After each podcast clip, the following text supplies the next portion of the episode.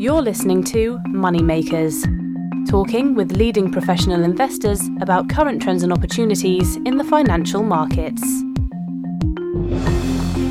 Yes, hello and welcome. I'm Jonathan Davis. And today on the Moneymakers podcast, we're going to be talking about every investor's favorite subject Warren Buffett, the world's most famous investor, the sage of Omaha, as he's sometimes known, and a man who's starting out with very little money has become one of the richest men on the planet, largely through his stock market investment expertise.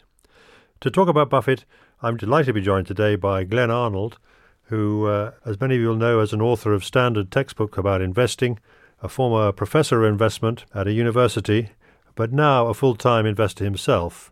He has just completed this book uh, called Warren Buffett's Deals, uh, the first volume of what's going to be a multi-volume series, which goes back and look at Warren Buffett's career since the beginning, back in the uh, late 1940s and early 1950s, when he first set up as uh, an investment partnership. What he's done in this book is to go look at deal by deal at many of the investments that uh, Buffett made, looking at the explanations he gave for why he did it, how it fit into his general investment philosophy, and what lessons Buffett himself drew from those experiences not all of them were huge successes. He also is quite candid about those that worked and those that did not work. Glen, I'd like to start by asking uh, how you came to write uh, your book, Buffett's Deals. Uh, what was the impetus to do that? it's entirely by accident, actually. Um, I, I, left university uh, in order to uh, concentrate on investing uh, about four years ago, and I analysed companies. And in order to um, uh, hone my ideas and make sure that I'm, I'm being entirely rational, I wrote everything down, wrote down my analysis, and then I thought, well, what, might as well put it on a website. So I put it on a free website that my wife designed, threw it on there, and then I got contacted by an investment web uh, website uh, called ADVFN, and they wanted to put it on there. Anyway, in between writing about companies that I'm investing in, why the, the rationale for investing in UK companies, I had to think of other things uh, to entertain my uh, subscribers and also to educate myself. So I thought, well, it'd be quite interesting to do uh, a series of case studies on Warren Buffett. Nice little short uh, case studies explaining his rationale for each of his investments as he went through his career. Uh, so I just started doing that, and then I got contacted by Harriman House, and they said, Glen, have you got anything that we could put into a book? And I said, well, it's this series I've been doing for uh, my newsletter subscribers, and it could make an interesting book. So here we are now, and it's been published as a book. That the, the the ones that I've done up until now, it's only up until when he's 48, and that makes the first book. And I've now got a contract for three other books to uh, cover the rest of his life. Right. Well, the great thing about Warren Buffett. Uh, or one of the many great things about him is that, uh, as you say, he has very faithfully chronicled his own uh, journey, if you like, uh, through as an investor, starting with the very small scale when he started uh, investing other people's money, a, a, small group of other people's money from his from his bedroom, um, yeah. all the way through to uh, the present day, where obviously Berkshire Hathaway, his company, has become a, a multi, uh, a 300 billion or more market capitalization company. Um, yeah. But there's a there's a really rich source of material there, and I think what you've done here is you've gone back to the very early days when he was, if you like, as close to um, uh, having the same experience as uh, ordinary investors today would have uh, rather than what he's doing today, which is on a completely different scale. Absolutely. Yeah, we can learn so much from what he learned as he went along. You know, he wasn't always perfect about this at all. He still isn't today. But there were there were so many errors in the early days, and and that's very heartening for the rest of us who who, who still make errors. You know, um, we can learn as he learned, so that there's principles set down um, and we can see the evolution of his ideas as well, uh, as he got the knocks, as he got his successes as well. And also as he passed through different phases in the market. I think the you know the 50s and the 60s when he started out were very different from the 70s, and then we had and then the 80s, 90s, and so on. Um, and of course, that's one of the interesting aspects is how he dealt with uh, his own uh, investment activity during periods of you know strong markets and weak markets. There were some differences there. Yeah, indeed. I mean, he, was very fortunate in a way that he started investing, in, well, late 40s, but um, particularly in the 1950s, because that was a period of great boom in terms of the stock market. Um, so that was great. And then, of course, he was very prescient in terms of getting out of the market when he thought things were just going a bit insane. Uh, so he, he, liquidated portfolios at that point. But also he he changed over time. He changed philosophy as well to some degree. Now he didn't abandon the old philosophy. It's still a valid way of looking at things. So the original philosophy was based on Benjamin Graham's way of thinking, with a particular emphasis on safety, a particular emphasis on the balance sheet. Uh, but come the mid 1960s, he's evolving much more into looking for economic franchises, often with companies that don't have much of a strong balance sheet. So that is an interesting uh, pattern that you see over time. But he, he, even today, he would say that the rest of us, the smaller investors, we can still very much use the Benjamin Graham principles for picking shares. It's just that when he's dealing in billions, it just doesn't make a lot of sense because most of that type of investing is associated with smaller companies. Yes, indeed. He started his his career. We should remind people by essentially looking for uh, for small companies that were for for some good reason or another trading well below their um, their intrinsic value or specifically their uh, you know their net assets. Um, would you like to say though the the kind of three um, the three step process that you describe, which he kind of learned from Ben Graham, uh, as to how to approach the business of picking stocks, because I think they're still very relevant today. Uh, you mentioned that at the start of your book the um, the need for analysis, safety, and uh, and uh, realistic expectations. But perhaps you could just explain those a little bit further. Yeah, sure. Um, his mentor Benjamin Graham was a chap who was running a fund in the 1920s, and even though he was uh, a very rational investor, even he got carried away with the enthusiasm for growth stocks or glamour stocks, if you like, in the late 1920s. Anyway, he, uh, a lot of money was lost on the fund, and so in the 1930s he sat down and thought, well, what you know, what's happened here? And in particular, what's the difference between being an investor and being a speculator? And he thought, well, is it because of the type of instrument that you buy? So if you buy a government bond, that makes you an investor. If you're into derivatives, that makes you a speculator. And he said, no, no, it's not that, because sometimes each of those can be investments and each of those can be speculative. It's not that. What about the length of time that you intend to hold an instrument? Uh, if you're doing rapid turnover, you're sort of day trading, does that make you a speculator or an investor? Or if you know, holding things for just a couple of months uh, and expecting to sell, does that make you a speculator or an investor? He said, no, no, no, that's not the essence of it. And he said, what the essence are these three things. Firstly, you must understand what you are putting your money into. So you must thoroughly understand a business. You must think in terms of when you are parting with your money to buy shares in the stock market, you are buying a share of a business, just as if you were buying a corner shop or buying a share in a corner shop. You'd be fascinated by all sorts of things to do with that business. You're fascinated by its accounts, how much profit does it make, what assets does it have, what, what liabilities does it, does it have. Um, you'd be fascinated by its strategic position. Uh, does it have major competitors? Is there some sort of barrier to entry into that market? You'd be fascinated by the the quality of the managers. Are they good, honest people, um, unlikely to uh, run away with shareholders' money? Um, are they competent people? So all of these things you should be doing as an investor in the stock market. So, so that's the first thing, thorough understanding of what you're investing in. The second is um, not to expect to greatly outperform. Don't stretch yourself in order to achieve fantastic returns because if you tr- if you do that, you're going to take on too much risk, and you end up probably losing your money. Um, and the third thing is margin of safety.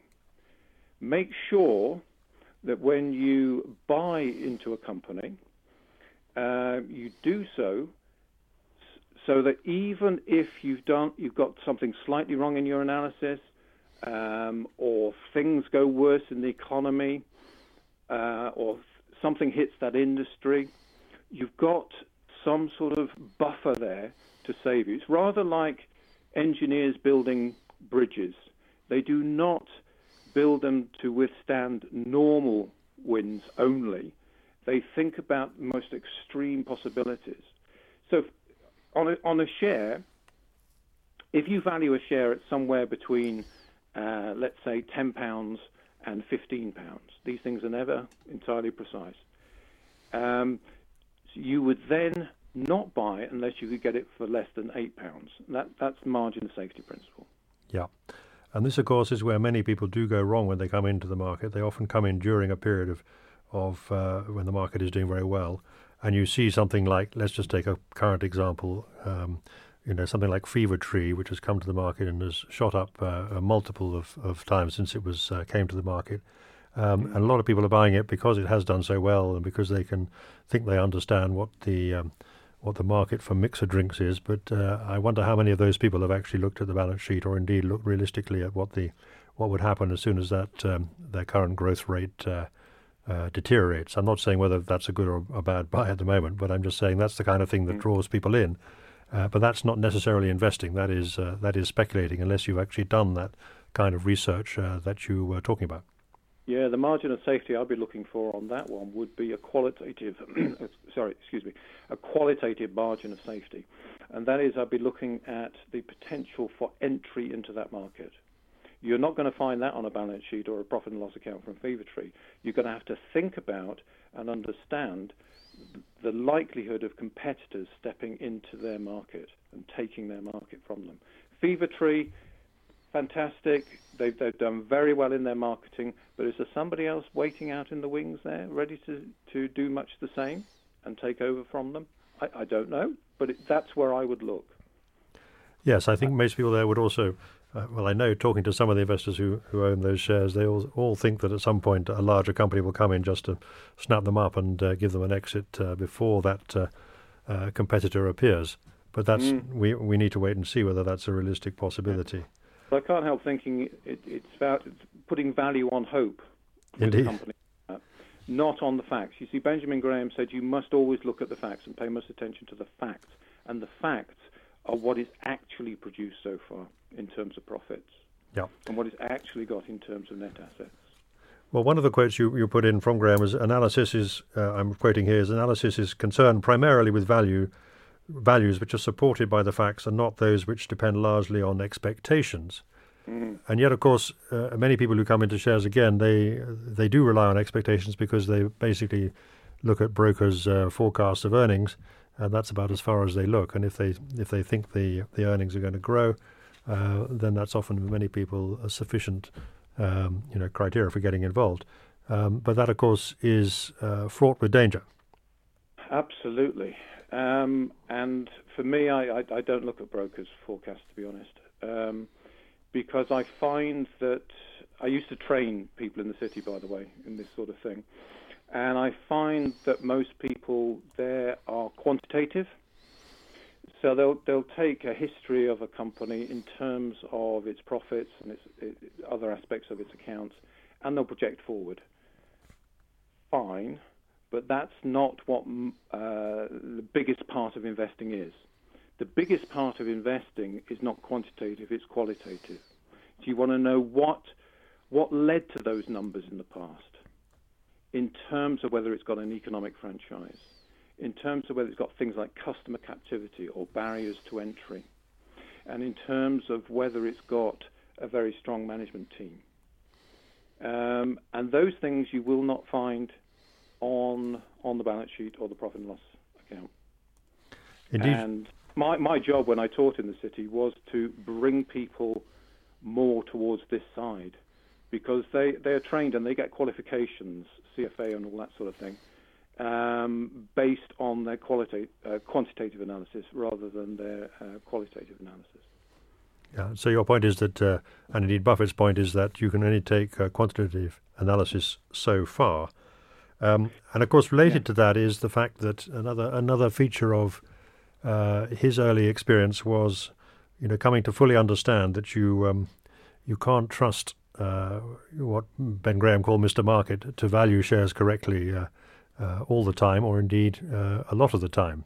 Perhaps you could explain a little bit more about Mr. Market and and uh, what he's what role he plays in uh, in Yeah. Buffett's thinking. brilliant metaphor that uh, Benjamin Graham created. And um, you've got to imagine that you're in business with a man called Mr. Market, and uh, you own 50% of the company, he owns 50% of the company. And some days Mr. Market comes to work and he's full of enthusiasm. Everything's going great. So he's willing to offer you a very high price for your half of the business. Other days he comes in, he's a bit of a manic depressive. eh? He's just really fed up. Things aren't looking good. And he wants to sell his half of the business at a very low price. He wants to get out and go and do something else. Now, the question for you as an investor is do you um, do your valuation on the basis of Mr. Market? Or do you completely ignore Mr. Market except when he's offering you a bargain? So you independently do your own analysis of what a share is worth, and then when Mr. Market is in a depressed state, buy from him. And when he's in an exuberant state, sell to him. But never take your value from Mr. Market. Price is what you pay, value is what you get. They're two different things. So don't take it from the market. So this leads one into the idea that um, to be a successful value investor, in, in the Ben Graham model at least, uh, that Buffett started out with, um, to be a value investor, you have to be. Uh, it's it's not it's not quite as simple as saying you have to be a contrarian investor, but it does mean that if you're going to get a very good bargain, there have to be quite a lot of people out there who have reasons not to share your, your view about a about a company. Uh, otherwise, it, the share price would not be as depressed as it is. Yes, I, I guess it's kind of a, an egotistical stance in that you're saying, well, my analysis is better than everybody else's analysis, or at least most people's analysis. The, the weight of analysis uh, is, is different to mine, and and most of the time, you would say, well, fair enough. I'll let the market decide. That, that looks about right. Um, I'm not going to buy into that. So you have to search and search. You have to do lots of analysis. I've been, I've been doing one this morning, for example on a company that after hours of analysis I've decided not to buy. It's just a little bit too pricey for me given my valuation. Um, so yeah, there's there's that, but you've got to develop that confidence, and developing that confidence requires some knowledge. I mean, it comes with experience, but also you've got to have some ability in understanding accounts, in understanding finance, in understanding uh, corporate strategy in understanding people. Go and meet the people. Go and meet the competitors. Go and try the product. All of these things come into it. And if you are doing those things, you can quite often beat the guys in the city. The guys in the city are not going out and trying the product. They're not going to some regional town. They're stuck in London. So you, you can have the edge. They're, they're not always specialists. So if you've got some medical knowledge or got some engineering knowledge, and you actually go and meet the managers, you go, walk around the plant. Quite often uh, at AGMs, I, have been invited to walk around uh, factories and so on, and you get to know the people. You get to understand the business so much better that way than you would just by analy- analysing a few numbers in London. Another, so you can, you can, if you like, develop a superior knowledge to most other people. But it's important that you you feel that degree of confidence. Otherwise, you're not investing. Well, one one consequence, of course, is that you're likely, therefore, to end up with quite a narrow range, of, uh, quite a finite number, and quite a narrow range of uh, investments in your portfolio. Because, uh, however brilliant you are as an individual, it's unlikely that you're going to be able to. Uh, uh fully understand uh, businesses of a quite different nature, you know, whether they're biotech at one extreme or or uh, widget makers at the other. So, uh, so therefore, Buffett is, I think, an example of a of a of a, a sort of, if you like, a, a, high conviction investor. But that's really because he recognizes his own limitations rather than because that's automatically the best way to proceed. Yeah, there's two aspects there. The first one is it's a myth that you need to invest in more than about 10 securities in order to have uh, proper diversification. In the city, they talk about having something like 40 or more. Now, my feeling is that is ridiculous. uh, what we've got is a diminishing marginal attractiveness curve. All right, sounds a very what. If, if you put all the companies that you're interested in in order, with number one at the top is, is, is the one that you are really convinced about. It's absolutely fantastic. Number two, it's, it, it's, it's almost as good as number one, but not quite. And you go down and down and down the list. Why on earth would you be buying number 40 when you can concentrate your money in the top 10? And the top 10 gives you the diversification you require. I, I write um, a university textbook, the best-selling university textbook on corporate finance. So I have chapters in there about uh, efficient market theory and all that sort of thing. You do not need fantastic diversification beyond about 10 securities. It, it, doesn't help you very much in terms of reducing your standard deviation, is, right. is the way in which we measure it. Okay? So that's, that's the first thing. The other thing is that, yes, you will not find many companies that you can invest in. You will not invest much in a year. I only invest about, I would say, about eight times a year, something like that. Um, Warren Buffett says that on his desk he's got three metaphorical piles, right? So he looks at a company, and if he doesn't like it, he puts it on the no pile. The no pile is quite high. It's sort of halfway up to the ceiling. If he likes it, he puts it onto the yes pile. Now, the yes pile is absolutely tiny. It's just a few sheets of paper on his desk. But the don't know pile, where he can't actually analyze it, is enormous, goes right up to the ceiling and beyond. He has to do two piles. Okay? And what he's saying there is there are loads of industries that you will not understand. In fact, hardly anybody understands them. Uh, a classic example here is Warren Buffett and Bill Gates are great friends, and Bill Gates is on on the um, board of directors of Berkshire Hathaway. But Warren has never invested in Microsoft. Reason? Because it's on the don't know pile. He do, he can't see where it's going. Um, so th- there are biotechnology. Can you tell me what's going to happen in the next five or ten years? Uh, fintech. I've got no idea what's going to happen. So it all goes onto the don't know pile. So I can quickly get rid of lots of companies from further consideration and allow me to concentrate my mind on the ones that are really, really interesting, that I could understand. I can understand quite simple businesses. And Warren always tells us try and understand simple businesses.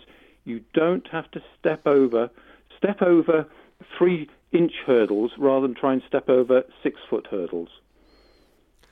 Yes, Does that help?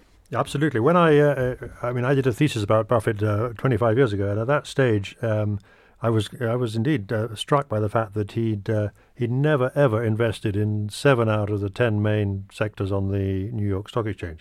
He'd actually yeah. had concentrated on just three because those are the ones he thought he understood.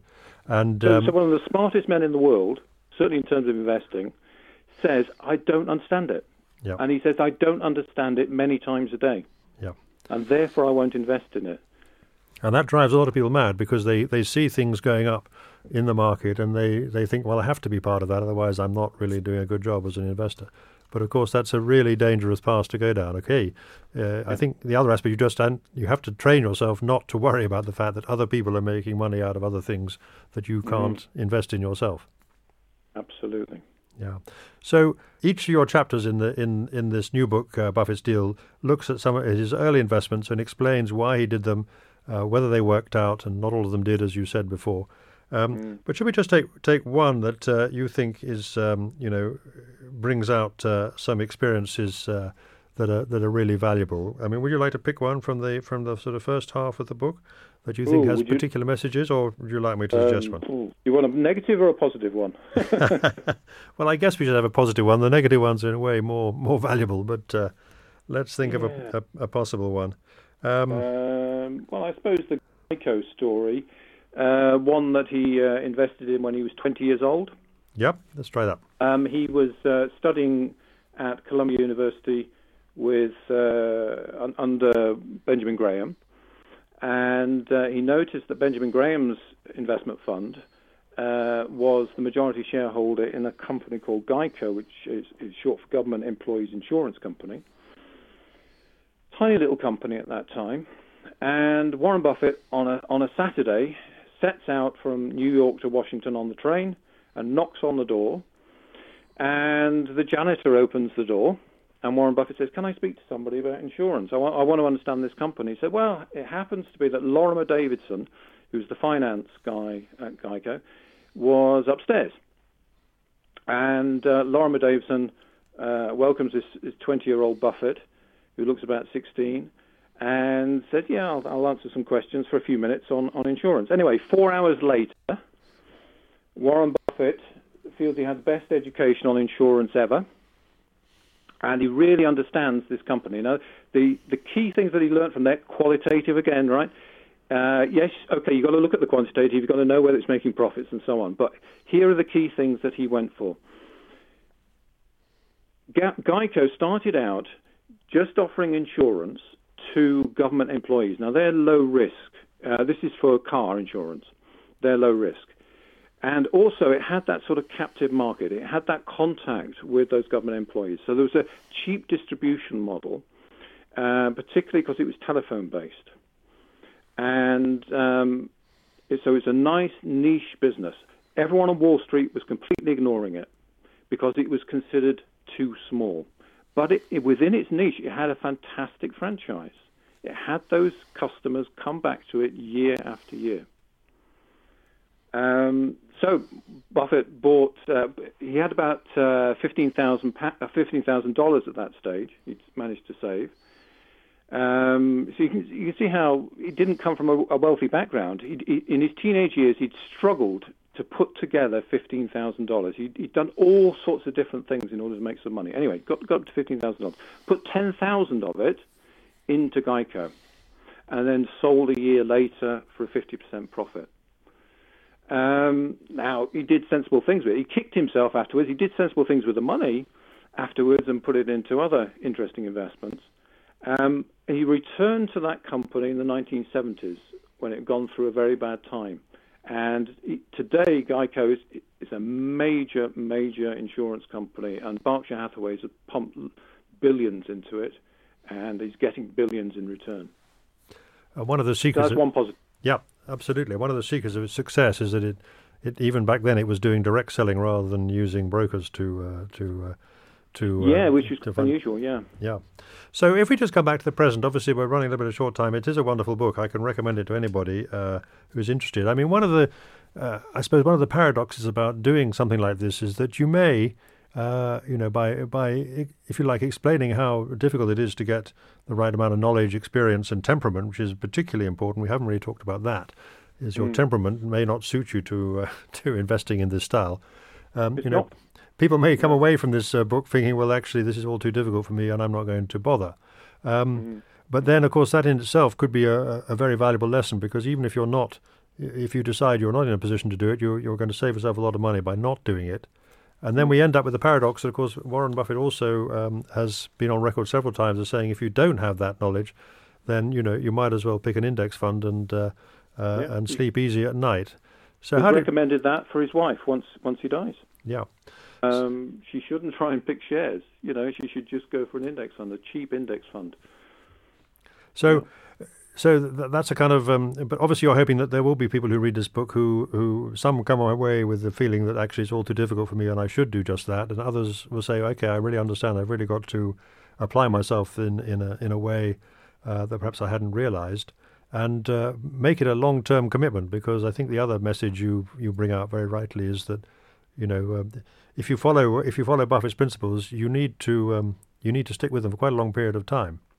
Yes, you do. It's definitely not short-term investing. Quite often, if you buy into a, a value share, it'll take two or three years for Mr. Market to recognise the value uh, for it to come out. So you've got to be very patient. Yeah. Oh. Um, and but don't despair because don't well. First of all, don't put all your money uh, when you are very novice at this in, into shares. But you you can develop that knowledge over time. If you're genuinely interested, you'll want to develop that knowledge. and you want to read accounts and you want to go and visit the managers. And to make it simple on yourself, just analyze industries that you understand or analyze companies that you understand. And there's plenty of those. Uh, if, if, you understand retailing, why don't you just concentrate on retailing? If you understand engineering, why don't you just concentrate on engineering? Just to start with, it's, it's, the, it's the concept of circle of competence. Don't, whatever you do, step outside of your circle of competence. Buffett says this all the time.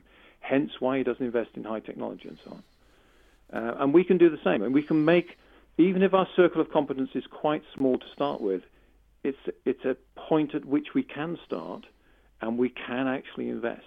But maybe you need money in other things initially and later on add more money to your portfolio.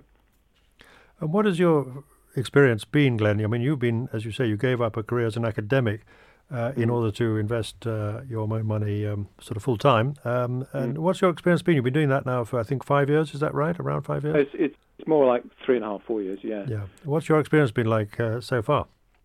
Okay, uh, I'm I'm quite pleased. Know, I've, I've, I've no regrets at all. Um, I've also been uh, running a, a, property development company, but I've decided to kind of close that down and then concentrate uh, on investing. I was going to say 100% on investing, but I've ended up writing books as well. I said I'd never write books again, but I've ended up writing this one. um, so um, I've got those got those two activities going on. So yes, I'm I'm quite pleased. No regrets at all. And in terms of where we are in the market cycle, obviously you mentioned before Buffett, you know, famously in the, in the end of the 60s, he sort of returned all the money, wound up his partnership, uh, returned all his investors' money because he mm. thought it was uh, it was getting too difficult. It was a very frothy market, as we know. Mm. Um, it was getting very difficult to find things that, that met his criteria. You're not obviously worried about that happening uh, to you or us at the moment. I did a series of uh, newsletters about six months ago, which looked at crashes in the stock market. And I gathered a whole load of data, particularly on the American market and what's going on in China and places like that. Um, I looked at uh, books such as Kindleberger's Manias, Panics and Crashes. Anyway, my conclusions from all of that was that the American market is in a very dangerous position. The American market is on what we call a cyclically adjusted price earnings ratio of about 30. That means you take the earnings for the companies on the stock market over the last 10 years and average them. You don't just take last year's earnings, you take the average for the last 10 years and compare that with the current share prices. And the American market's at a value of 30. It has never been this high except in two years 1929 and 1999. Now, something happened shortly after those years. Indeed. It's worth, worth thinking about. The other thing that particularly concerned me was uh, debt levels. Um, debt levels uh, amongst corporations and amongst the general public, households, particularly in America and in China. And a third sort of level is that bubbles often burst when foreigners stop lending money to a country. Mm-hmm. And America has been on a big spending spree, bringing in money from outside. So I shorted the American market a few months ago.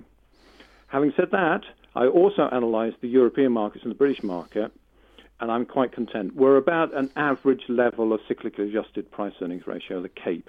Yep and that's fine. There's, there's loads of academic work on this, by the way, if you want to look it up, um, on whether the cyclically adjusted price earnings ratio is actually a useful measure, and it really is. Uh, not for predicting exactly what's going to happen over the next six months or a year, but in terms of shaping the likely outturn over a, over a decade. So I'm not saying that the market's going to crash tomorrow, but I am saying that I'm going to continue putting uh, buying put options on the Dow Jones uh, every every six months for the next period until until a trigger comes along. I don't know what that trigger is going to be. There's all sorts of things that could trigger the crash, but I'm not terribly confident about America. So I'm kind of hedged because I've got plenty of British shares. Um, but I've also got this these put options on America. So if, the, if if things do go awry, British shares will be hit, but I'll be okay because I've got this put option on the Dow. Yeah. Okay, so the, you are the answer to the question is that you are indeed concerned about uh, at least one one of the major markets in the world, the U.S. market, uh, because am. of the level of valuations have reached very very high levels. Chinese market. And and, and the Chinese. I'm very market. worried about China. I think Yeah. I think one of the major triggers, uh, the trigger, could come from China. Yeah. Okay, well, on that rather less than uh, optimistic note, but uh, realistic note, which is the the the theme that runs through all um, Ben Graham and Warren Buffett's thinking, is the need to be realistic about uh, what being a stock market investor involves. I'd like to thank you very much, Glen, for uh, for talking to me today. You have been listening to a Moneymakers podcast in association with Share Radio. You can find us on leading channels such as SoundCloud and YouTube and on the Share Radio website. To find out more, visit www.money-makers.co.